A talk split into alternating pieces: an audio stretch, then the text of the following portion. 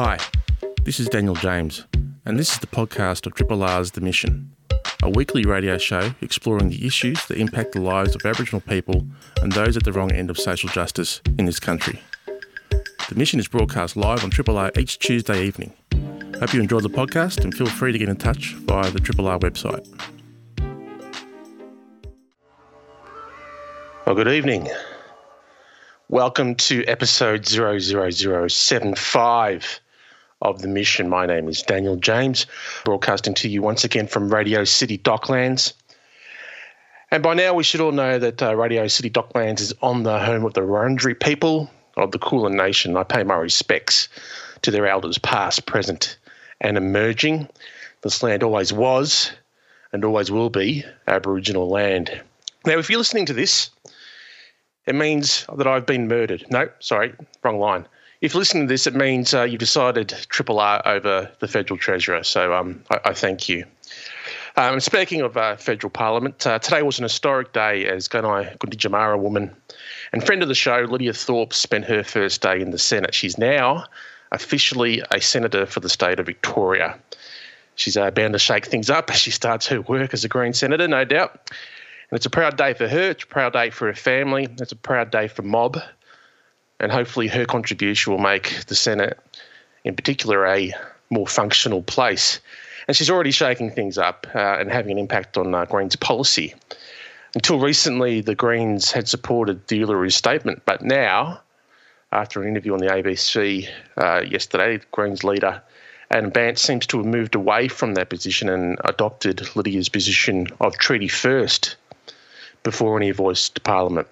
And we've spoken about her position on that in the past. If you just go to rr.org.au and search for Lydia if you want and hear our latest conversation, that's where she talks about it a little bit. And I won't try a summation of her position. So I'll read out her position as tweeted by her uh, a couple of days ago. And she wrote, I say no to constitutional recognition. Grassroots mob have said time and time again we don't want to go to into the colonisers' law book. We have our own, the oldest one on this planet. So, um, Green's leader Adam Bandt was pressed on the ABC about this yesterday, and it would, be, uh, would seem now that this is actually the, the Greens' position. Uh, so it sparked a bit of a Twitter storm last night with proponents of the Uluru Statement coming out very strongly against the Greens' new policy position. And one of the proponents uh, of that position, of the uh, pro Uluru statement positions, is Eddie Synot, and he will be having a yarn with me and with you shortly. So I think it's important that programs like this one, The Mission, try and speak to a diverse range of voices um, and as many voices as possible across the Aboriginal community. We don't all sing from the same hymn sheet. There are a range of views on a number of issues that sometimes leads to disagreement. And you know what? that's okay. And uh, in the second half of the show, we'll be speaking with uh, Corey Tutt, CEO and founder of Deadly Science, Young Australian of the Year, New South Wales 2020. And it's just been nominated for a Eureka Award, which is completely justified because Corey is completely deadly. So uh, that's the show. While I'm here, I want to um, also acknowledge Yorta Yorta woman uh, Sheena Watt, who will replace Jenny Mikakos in the Victorian uh, Legislative Council. I always struggle with that word for the Northern Metropolitan seat. So I look forward to tracking her career, and um, hopefully one day we'll get her on the show and um, have a yarn to her. We must always celebrate, no matter which political party they come from. We must always celebrate having Indigenous voices and Indigenous representatives in our parliaments across Australia. So I applaud Sheena Watt and I applaud the ALP for um, uh, nominating her to replace Jenny. Now, before we head into the first tune, I would like to thank everyone that supported this station during Radiothon. What you showed that what you showed is that this is more than a station; it's a community, a community filled with love, passion, and respect. Its love heart is the shape of a radio antenna. So thank you for listening and allowing the stories we cover here on the mission to be heard. Independently yours, Triple R. 102.7. Uh, now to my uh, first guest tonight. Uh, as I mentioned at the opening uh, of the show, the Greens seem to have changed their position on the Uluru Statement from the heart. This means it just got a whole lot more difficult for the statement, the Makarrata Commission, and the voice to Parliament to eventually be shrined if this is actually turns out to be their position. it sparked an absolute Twitter storm from several several prominent prominent um, Indigenous lawyers and academics last night that came out against the new position, and one of them was uh, Eddie Synot, who was an Indigenous academic, lawyer, and researcher at Griffith University. But more importantly, he is a new dad to a young fella called Arthur. Eddie, welcome back to Triple R and welcome to the mission. Thanks, brother. Thanks for having me on again. Uh, just before we get into the constitutional stuff, um, how, how is the young fella? Yeah, he, he's good. He's um, he's eating a lot more. So he's seven weeks early on the seventh of August. So we yep. spent um, about a month and a half in the um, intensive care neonatal unit and special care unit. Um, but he's, um, you know, they do an amazing job at something. Um, I've said to a lot of people, um, you know, I spend a lot of time as a professional critiquing the Australian government and the country we live in, but um, yeah, going through an experience like that and having access to a public healthcare system, which you know isn't universally accessible in the same way across the country either, but um, makes you appreciate um, you know just how well he was looked after, and I think you know, he's probably taken it a lot better than what mum and I have. Yeah, um, sure, sure. We're, we're slowly recovering now that we're all um, all at home, and yeah, he's going from strength to strength. So it's um, that's great. It's been a, been a hell of a year. Yeah, yeah, I can imagine 2020 um, by itself is something else, but um, having to to deal with a, a newborn and a, and a, and a preemie would be um, something else as well. So, um, you know, good health to, to, to, all, to all three of you. Yeah, no, thank you. Um, now, you listened into uh, Radio National Drive with uh, Patricia Karvelas last night, in which Adam Bandt was quizzed about the Uluru Statement and the Greens' position on it. And um, I'm going to read out the first tweet you, sent out in um, in, a, in, a, number of tweets. So um, yeah. this is now me reading one of Eddie's tweets. You, you, you wrote, This is disgusting based on what? The Uluru Statement is a deliberative, legitimate process but that produced the sequence reforms of voice, treaty, and truth. One Indigenous member of the Greens does not change that. So uh, you're clearly furious and, and, puzzled by the the statements from Adam Bandt. I think Lydia's been on the record for some time now as being opposed to the voice in the process, but now does seem to be uh, a Greens policy position. Uh, where does this leave the the statement from the heart? Ironically, I, I think it leaves us in a, a, a strengthened position because more than anything else, I think this decision just highlights how important a First Nations voice to Parliament in the Constitution is. Um, you know, Senator Thorpe, and you know, I should say at the start too, congratulations to her. Um, regardless of our political differences and our differences on the Statement, it is fantastic to see another Aboriginal person um, in our in our national parliament. Yep. Um, but you know, there are serious questions that need to be answered and considered about this, and I think her having um, recognised and taken that step to to enter into Parliament, into the national Parliament, following her time in the Victorian Parliament, um, despite her own issues with the Australian state around sovereignty and treaty and everything else, recognises the fact that you know that is where we are able to implement structural reform. We need a voice. We need our voices heard in these institutions. But you know, I think more important than ever, this backflip from the Greens after know, what I should say is carefully considered support from the Greens for years, ever since the Uluru Statement was um, you know, implemented. Senator Siewert, who previously had the portfolio, um, took her time to understand the reforms, understand the expert advice, understand, like you mentioned in my tweet, about the you know deliberative process that produced this, that was First Nations led. Um, and so I just think it you know highlights more than ever just how important I think you know Roy Ah-See, who's co-chair of the Uluru Dialogue Leadership Group, has said it, and I think it was one of the tweets I put in there as well. Mm. Um, we don't want a green voice, a blue voice, or a red voice. We want a black voice. It just highlights for me more than ever the importance of having that institutional mechanism to be able to achieve structural reform. So you picked up on um, two issues that, that you and, and people like uh, Megan Davis, um, the, the very eminent uh, Indigenous uh, lawyer, human rights lawyer, and um, some others had with it. And, and that, that's two things the way the, the, the policy um, position was mm. arrived at, and two Yeah. was the second. The second point was the the sequencing that is being um, Yeah. promoted by Lydia. Let's, let's talk about the way the position was was got to in the first place. What, what are the issues with with that? Well, I guess there's a couple of things, and one thing that really stands out for me, and you know, I don't want to get into Labor, Liberal, Greens. You know, for me, I don't really care who's in power and delivers the reform for us, um, so long as we're able to get the reform across. Yeah. Um, but I just think it is just really poor policy decision um, processes within the Greens. So if, if we take, for example, the Australian Labor Party, um, didn't come out in support of the Uluru Statement originally. Um, they took their time. They did consultation. There was a lot of lobbying from you know the many many people that are involved in the Uluru Statement process.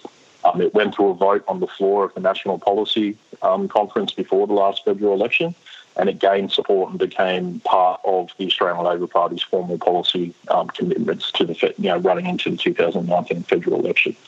So when we're talking about you know how policies and policy decisions are made within parties, um, you know the Greens a minority party, but they could very well end up in a position where they hold, you know, the balance of power again, or they're impacting and doing deals on significant policies. And for me, it highlighted just a concern with how these kind of decisions and internal processes for the Greens play out. And, you know, that has to do with, like I said, um, previous Senator Siewert, who had carriage of this portfolio, had take no time. She'd sit on the Joint Select Committee. Um, she, she knew these reforms, you know, intimately. She offered the support there was an actual process of consultation and development of these decisions before they were made. It seems, you know, to me, reading from the outside and, and seeing what everyone else is seeing, um, off the re- recommendation of one um, Indigenous politician and seemingly, you know, off the cuff in a radio announcement rather than through a formal policy, you know, process or decision. So, no accountability to the membership of the Greens themselves. And then also a kind of overarching problem for me in that the way the decision was made is disrespect and I think um, kind of institutionalised racism it displays towards the Uluru Statement from the Heart process, all of the voices that are involved in that, and the elevation of um, Senator Thorpe's voice through the Greens policy platform over um, the rest of the Indigenous community or you know, saying not saying everyone supports Uluru, we're all aware of the different issues that are out there. Um, but this process that was a deliberatively you know, led dialogue process, First Nations led, that went through all these issues and came out to very good specific reasons, you know, with this sequence reform was voice treating through. Um, so it's left a lot of us scratching our heads and very disappointed in the Greens and the way that they've gone about making this decision. And one of the other issues that you raised throughout the um, evening, even though you're on leave, um, was that um, you had an issue with uh, you know the the sequencing of getting a. Um, a, a treaty or a voice. So the sequencing in as espoused, as um, espoused in the Uluru statement is um, voice, then treaty, and then uh, a truth commission. You know, a Makarrata of of um, Yeah. some sort. Yeah. What um, uh, Lydia and the Greens now seem to be espousing is a different sequencing of that, and that's a, a Makarrata commission or a truth telling process first, then a treaty, and then a voice in that order. Um, wh- what are your issues with, with that approach? Yeah, so there's there's a couple of things. Um, I'll try and you know walk through them kind of in order or best order that I understand. Sure. Um, the first one would be to say that you know whilst I recognise that not everyone in the community supports you, we're from the heart, it is a legitimate you know document and process that was produced through a deliberative dialogue process that was First Nations led that went across the country. Um, that Senator Thorpe herself participated in in a regional dialogue in Melbourne and also in the national convention um, that included dissenting voices from within our own community and produced this consensus position, which is a First Nations voice Parliament enshrined in the Constitution and the Makarrata Commission to implement a process of agreement making and truth telling, so a treaty and truth. So, treaty absolutely is a part of the Uluru Statement from the Heart, um, but importantly, it's it's part of that second um, set of processes or sequence. And the reason for that, you know, there's multiple reasons, um, and all of them have to do with you know the political and legal reality that we face in this country. That people um, such as Senator Thorpe and um, you know even um, Palawa Man, Michael, um, Michael Mansell, um, refused to recognise or accept with regards to whether or not a treaty can be successful. So we're not in the position of first contact where you know treaties are a lot more um, simplified or they deal with those original foundational issues at the time when they happen. We're 250 years into the relationship. It's much more complicated. Things have developed differently in different ways compared to other places where treaties work. Um, and also, that means the Constitution is the paramount law in Australia. So, whatever we do, whether it's we negotiate a treaty, whether we have you know, rights that are um, instigated in the Australian state, all of those fall under the power and authority from the Commonwealth's perspective of the Australian Constitution. So there's that kind of, you know, legal, technical issue with the sequence and why those sequence issues, you know, are very important. It's about achieving changes to that power and authority through mm-hmm. the structural reform and having the voices there to be actually be able to negotiate. Then the kind of bigger issue, which I think, you know, kind of you know, they're, they're, related to one another definitely, but something that, you know, faces our community every day is we are so disempowered. Um, you know, it would virtually be impossible for us to negotiate a meaningful treaty or agreements with Commonwealth government without having this representative mechanism that is there as a permanent institution that outlives Senator Thorpe, that outlives, you know, Minister Ken Wyatt, that outlives different political parties, that can actually empower us through the resources and through the knowledge, all of those things that we need to actually achieve um, a meaningful treaty and truth telling into the future. We've had truth telling in this country before. We've had the stolen, um, you know, the bringing them home report. Mm-hmm. We've had the Royal Commission into deaths in custody. Kevin Rudd said sorry. Um, you know, they all become can kicking exercises without having these kind of permanent institutions and structural reforms in place to actually give these things meaning and to give them teeth, um, we risk, you know, spending decades negotiating a treaty that could just be ripped up by the next government because they've got the power to do that under the Constitution, or that could just remain on the shelf with all of the other documents that the government's accepted from our community and made promises. You know, how, how many more empty promises does our community, um, you know, need to accept and kind of take on good faith and then be um, kicked down the road again? Um, you know, if you look at the Mattawa Treaty, we've been promised multiple times, nothing's come through. And then even if you look at you know, jurisdiction in Australia that's probably the most advanced on this at the moment, the Victorian community. Mm. Um, the first thing they did, most importantly, was establish a representative body to be able to empower themselves to be able to start the next process of the negotiation. And now I understand, you know, there's some political issues about how that's going or how that was established and everything else, but ultimately, at the end, you know, the end of the day or the beginning of the day, there was just the absolute need for that structural change and that empowerment of our voices first to be able to begin this negotiation going forward. And for me, um, you know, now that Senator Thorpe does have her position, she's taken up her um, her voice in Parliament that she unfortunately is attempting to refuse to all other Indigenous people. Um, serious questions need to be asked of, of her position, of the Greens' position, of others that put up you know, um, this idea of changing the sequence or putting treaty first and ask them and you know hold them to account and responsible for how they're going to achieve those things and do all those things in light of all those points that I've just mentioned. Treaty absolutely is, and I want to you know make this clear, like important to our community. We all know that it's you know it's something that must be done and must happen. It's just not the reality of you know the political and legal reality that we face that it can happen first and everything else is going to fall in line afterward. And we're speaking with uh, Eddie Synot, who is, well, he's an academic and a lawyer and a researcher at uh, Griffith University, and he's also mad for the Uluru Statement. Um, now, uh, I guess the, the big thing, Eddie, that, that people seem to uh, um, forget about, and you mentioned it just before, is that there needs to be, that actually needs to be some sort of mechanism to get to a point where treaty negotiation actually occurs.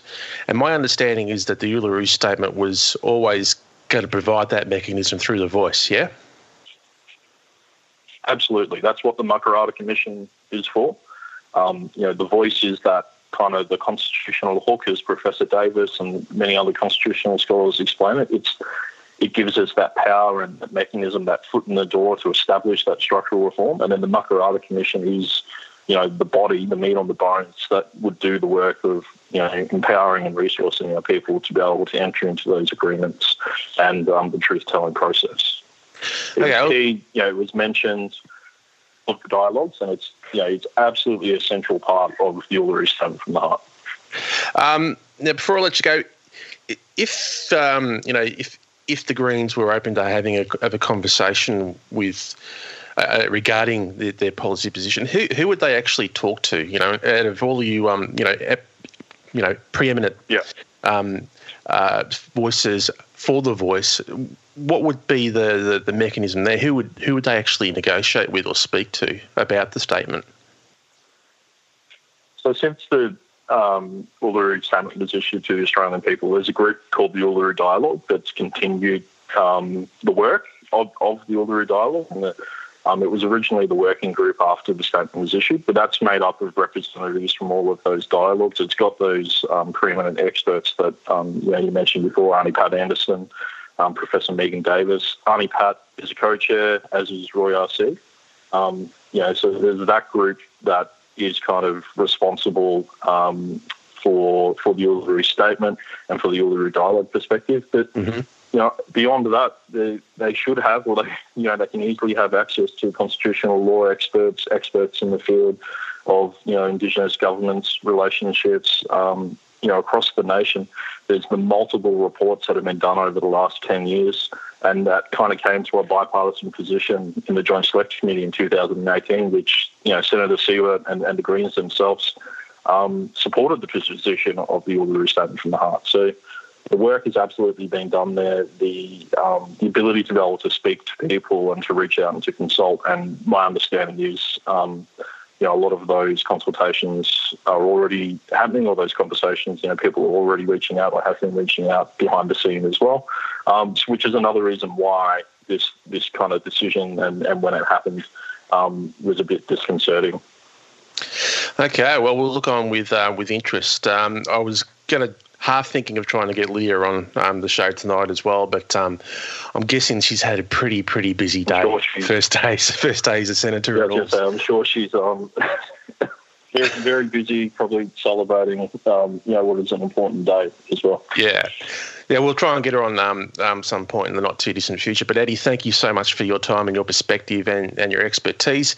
Um, give uh, my and my um, the Triple R audiences uh, kind uh, um, uh, regards to Arthur, and um, I hope everything continues to go well for you and your family.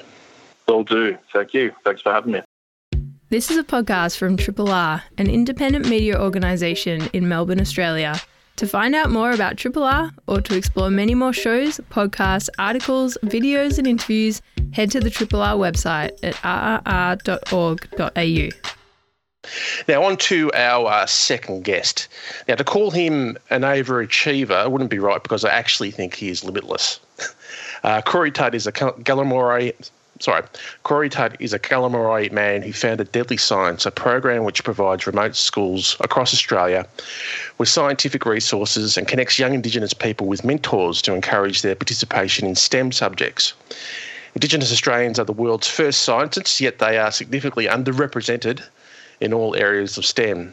Deadly Science aims to change this. Uh, Corey is also Young Australian of the Year New South Wales 2020 and CSIRO Indigenous STEM Champion 2019 and 2020. And he's been nominated for this year's uh, Eureka Prize for um, STEM inclusion. The Eureka Prize, if you don't know, rewards excellence in the fields of research and innovation, leadership, science engagement, and school science. And the very excellent Corey is on the line now. Corey, welcome to the mission. Yama, everyone. Um, thank you for having me. no sweat. Um, congratulations uh, on on the nomination, and thank you for all the work that you do. Let's start off with uh, with with your baby, Deadly Science. Where, where, did the idea for Deadly Science actually originate? Well, um, it's, it's funny that you asked that. So I, I started my career off as a zookeeper, and I think you know my sort of experience of sharing knowledge has probably started at a really young age um, and developed into my career when um, obviously when you're a zookeeper you're telling people about the wonderful and amazing animals you look after. And um, you know I worked down at Shoalhaven Zoo and I think um, you know I was always letting the mob down there into the zoo and uh, don't tell the owner that but um, I'm, on, I'm on the phone know, directly um, after this conversation Corey. I'm sorry. Yeah, yeah, it might as well be.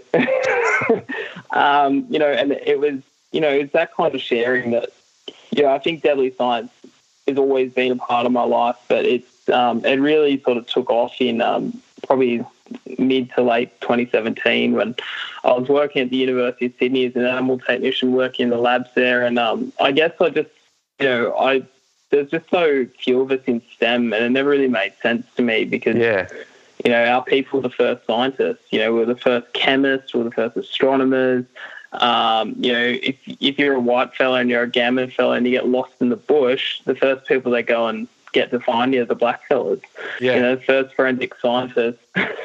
um, and you know, this is this is stuff that is part of our history. Um, and we don't call it science; we call it caring for country. It's every part of everyday life. And you know, it made no sense to me that um, we're pushing Aboriginal and Torres Strait Islander kids toward towards art and sport. And don't get me wrong; they're great things. Yeah. Um, but I mean, we that- come from the generation of first scientists. That's the thing that always sort of fascinated me, fascinated me Corey, is that uh, Aboriginal people excel in so many fields. You know, I was just speaking to a, a lawyer and academic then. Um, the arts, as you mentioned, sport, of course, but um, you know, so many different fields. But uh, for some bizarre reason, STEM seems to have lagged behind all that. What if what could, would you pinpoint as the reason for that lag?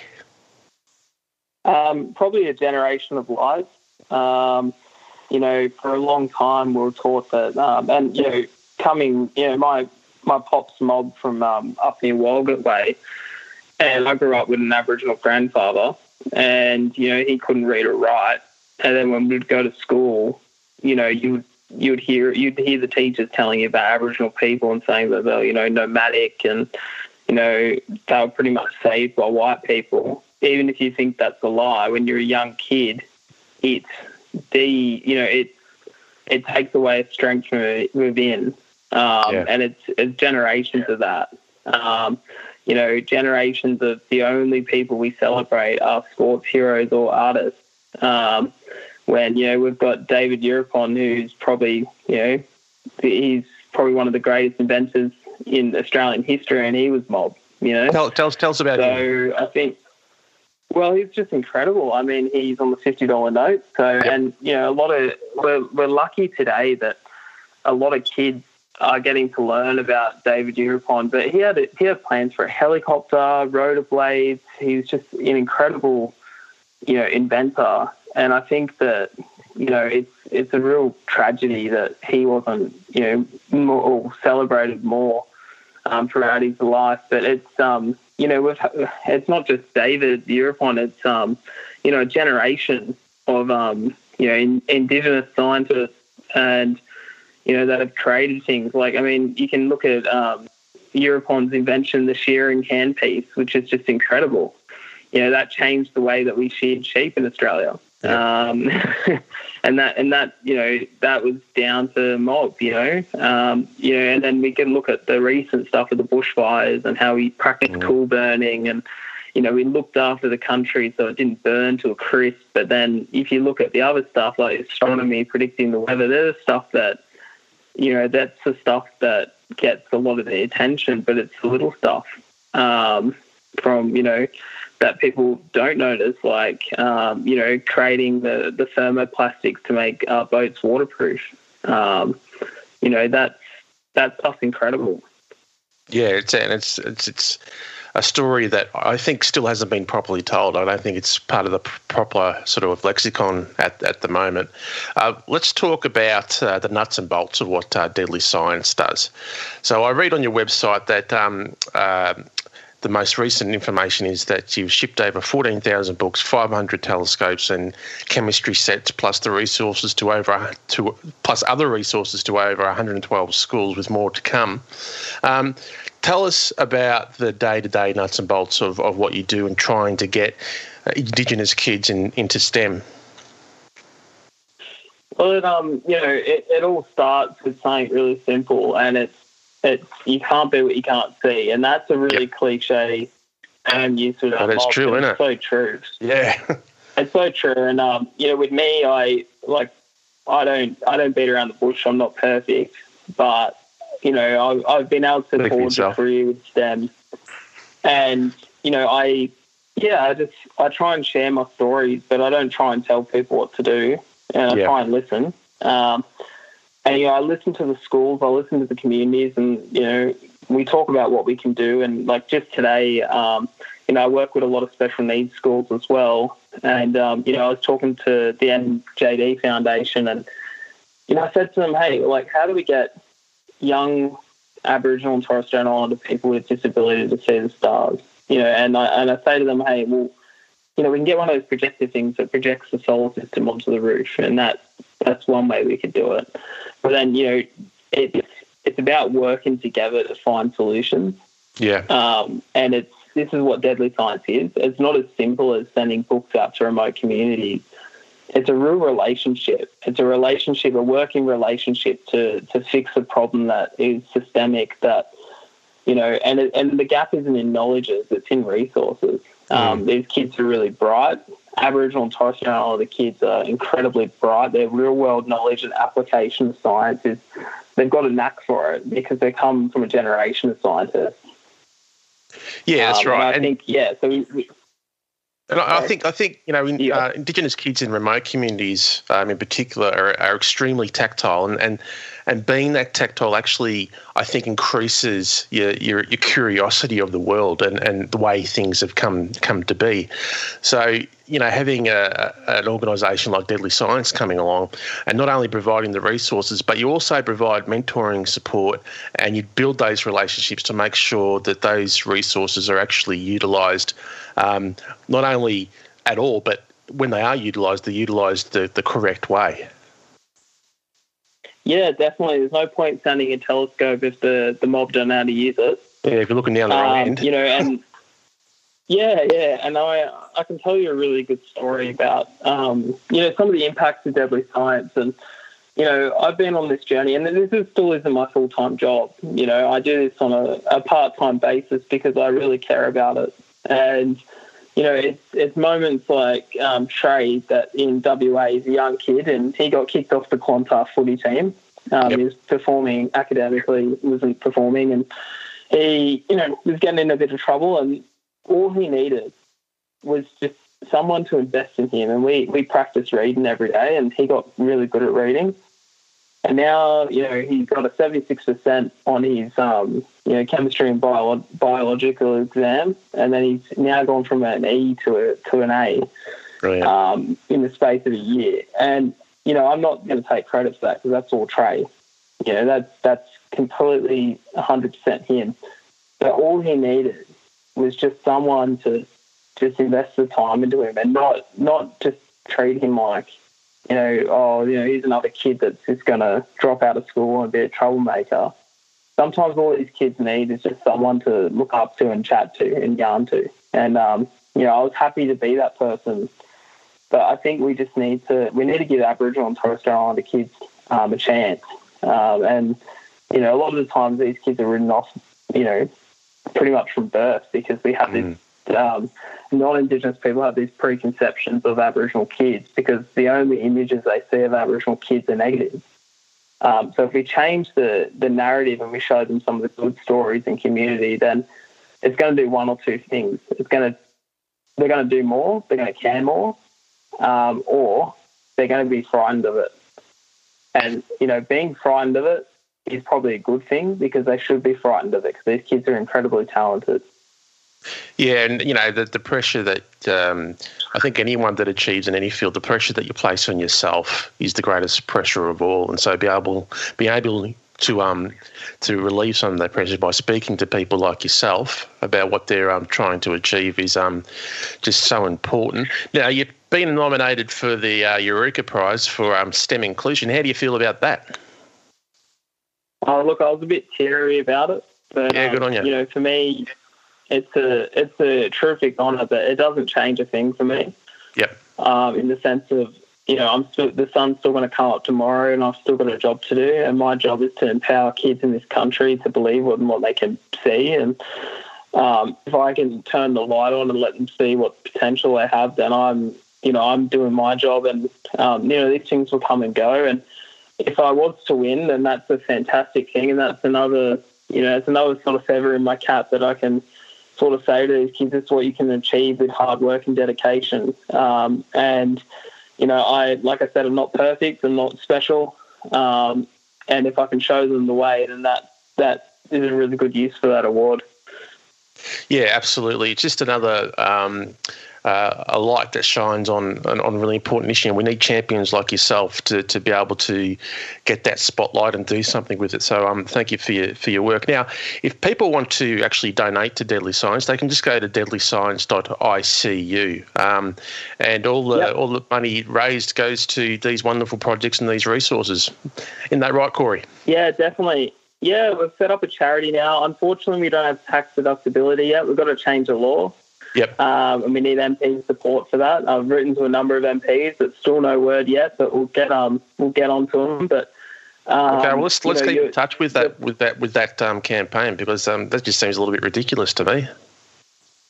Yeah, well, it, it, you know whatever whatever I have to do, it's still going to work. So um, the donations go towards um, science resources for these remote schools, and um, you know it um, I know everyone's doing it a bit tough with COVID at the moment, and um, you know any donations greatly appreciated, and your support's greatly appreciated because um, we're one mob, we're one community, and um, I hope that you know everyone out there is doing it safe, and um, you know we can you can if you can get some inspiration from Deadly Science's work, then that is a that's a really great thing. Well, the Triple R audience, Corey, you'll be pleased to know, is a very generous and deadly audience. As are you, brother. Thank you so much for your time. There was nothing to be nervous about. I told you about that at the start. So um, you did fantastically well. So thank you so much for your time and for your work. Thanks for having me, brother. Um, it's yeah, it's just been um, incredible, and um, thanks for sharing the work of Deadly Science. And um, I hope everyone out there listening is staying safe and um, you know not doing it too tough and just um, hang in there. The vast majority of us are doing the right thing, Corey. So we'll get through the other end of this um, sooner rather than later. Thanks, brother. Thank you. Thanks for listening to the podcast of Triple R's The Mission, a weekly radio show exploring the issues that impact the lives of Aboriginal people and those at the wrong end of social justice in this country. The Mission is broadcast live on Triple R every Tuesday evening. Hope you've enjoyed the podcast and feel free to get in touch via the Triple R website.